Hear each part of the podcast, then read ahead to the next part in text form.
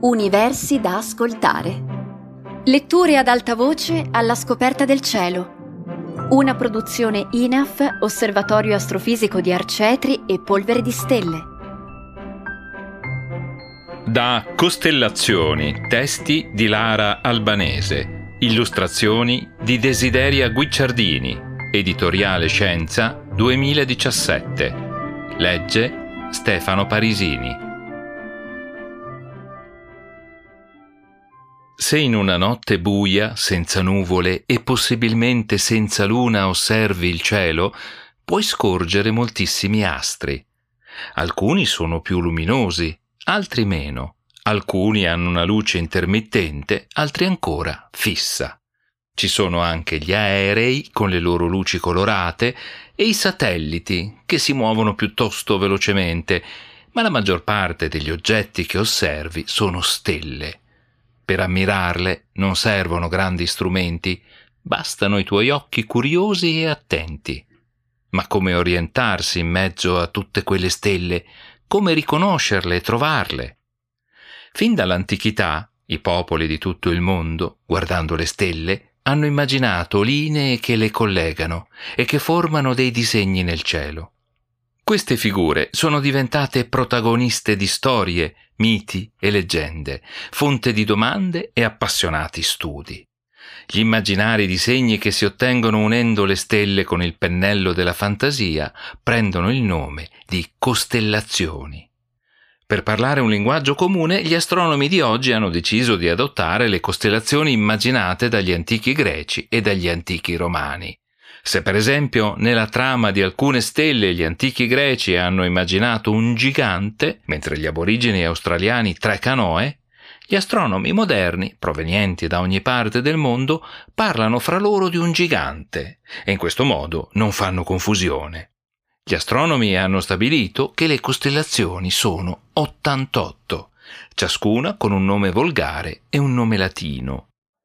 In un cielo davvero buio è possibile osservare a occhio nudo circa 3000 stelle, ma l'inquinamento luminoso, le numerosissime luci delle nostre città, non consente quasi mai di vederne così tante, e questa per te è quasi una fortuna perché, vedendone meno, ti sarà più facile orientarti. Oggi ti parleremo dell'Orsa Maggiore, L'Orsa Maggiore è una bellissima costellazione visibile tutto l'anno guardando verso nord. Le stelle che la compongono non sono tutte luminose, sette però spiccano in mezzo alle altre e per questo motivo molti popoli hanno immaginato altre figure ben più piccole e diverse da un'orsa.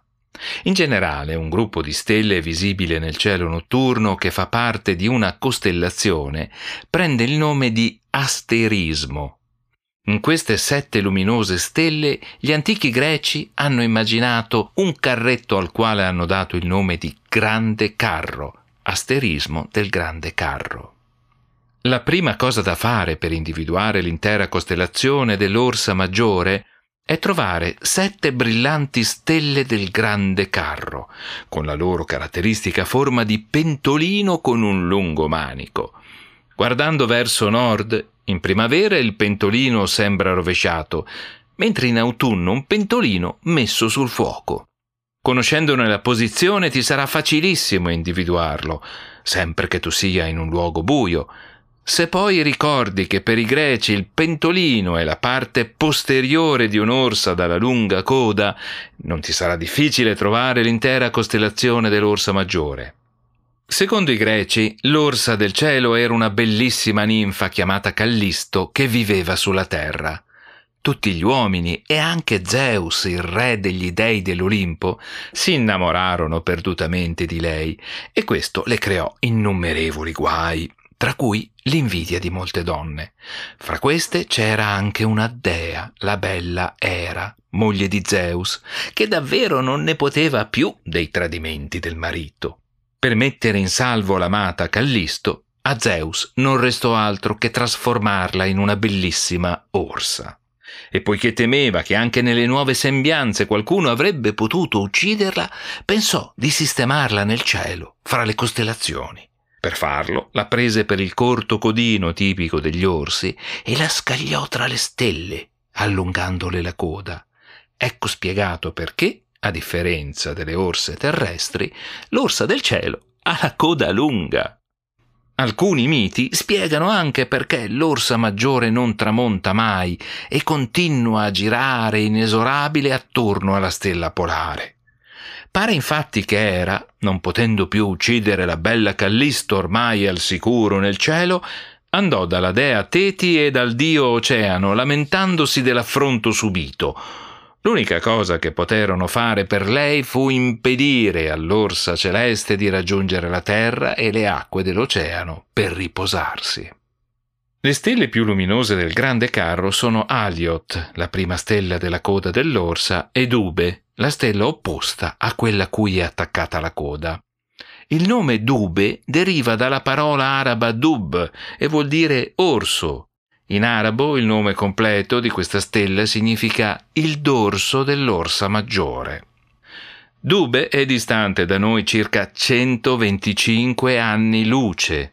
Significa che quando tu la guardi, la vedi come era circa 125 anni fa, quando certamente non c'erano i tuoi genitori e nemmeno i tuoi nonni.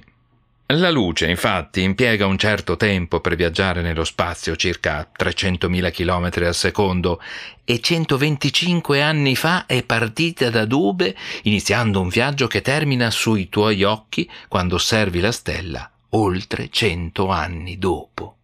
Se tu volessi fare un viaggio spaziale per arrivare nei dintorni di Dube, al massimo potresti andare veloce come la luce, anche se nessuno è riuscito a costruire una navicella spaziale così veloce, e quindi ci vorrebbero almeno 125 anni per raggiungerla.